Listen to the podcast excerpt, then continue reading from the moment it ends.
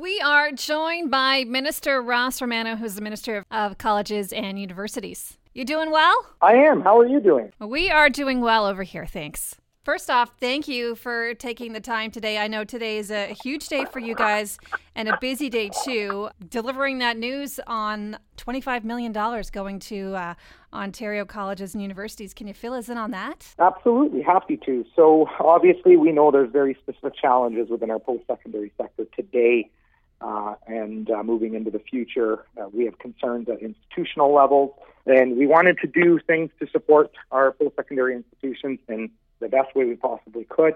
I was able to secure $25 million in funding uh, in our post secondary uh, 2019 budget, and we were able to get those funds out to our institutions. And so that is $25 million that is being uh, provided for immediate release to all of our post secondary colleges, universities, and Indigenous Institute. So that's uh, over 50 institutions, and there's 25 million. Not an exact science in terms of how the money got divvied up. Now, you said you don't know how it's being divvied up, but can you give us an example of certain areas that it could be used? Well, certainly. What I can tell you is we, we do have, and actually, perhaps Scott, uh, uh, while we're on the line, can give me some of the um, exact figures. Um, but the numbers are uh, provided to the institutions for support at this immediate juncture. Uh, there is not, uh, we're not specifying how the institutions must use the money. We are asking them to report back to us at the conclusion of this entire process to advise us how the money was expensed.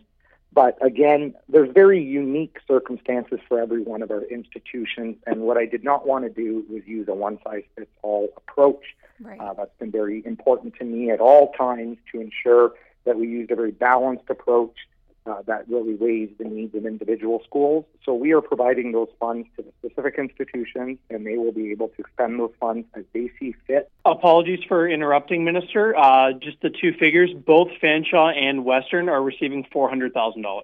Wow. Thank you. That's amazing. Thank you. Of course. Uh, we were very happy to help, and um, I think that is just, uh, again, that's just one measure. That was something very specific to the institutions that they could uh, as I said, spend as they saw uh, appropriate, Yeah. uh, whether it be specific to the institutional needs or whether it be specific to student needs.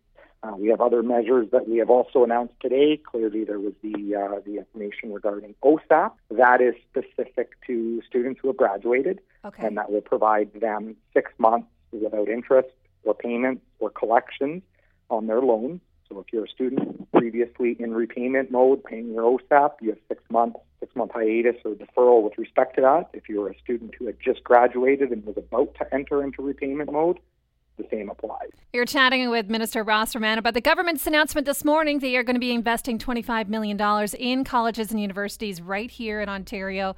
We heard that Fanshawe and Western both getting $400,000 each. And I know that you've been working with our schools closely to uh, help utilize the staff and facilities to the best of our ability. And I know Western, for example, they've been making 200 face shields per day. Over at Fanshawe, the respiratory therapy students, they're only in their third year, but they're being allowed to go out and help. It's just really cool to see. Indeed, and it's been uh, it's been just incredible. Uh, you know, anytime crisis hits, you always see communities come together, and we have seen that uh, on a, on a very large scale basis. We've seen it within our sector of colleges, universities.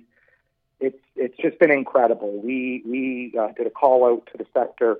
Uh, any type of donations they can make in terms of uh, personal protective equipment that they had in their institutions, uh, any other types of measures they could provide. And our institutions have been phenomenal. Uh, Western and uh, Fanshawe have been amazing in, in supporting uh, their lo- local health networks and local communities with donations, personal protective equipment. Uh, we have institutions donating food. We uh, have um, uh, students at institutions uh, donating their time. Uh, in some circumstances, students are receiving some type of placements, and in some circumstances, they're just doing it out of the goodness and kindness of their heart Yeah. this is just uh, it's been it's been incredible to see and um, I, I'm just very thankful for all the support that our institutions have provided will continue to provide. Well, listen, thank you for uh, everything that you're doing. Thank you so much for taking the time out of your day today to uh, to chat with us and update us on what's going on. And you're on this afternoon. Is that right at one o'clock? That is correct. Thank you. Well, we'll be watching you then. All right. Thank you, Kate. It's been a pleasure chatting. Thank you. You too. Take care.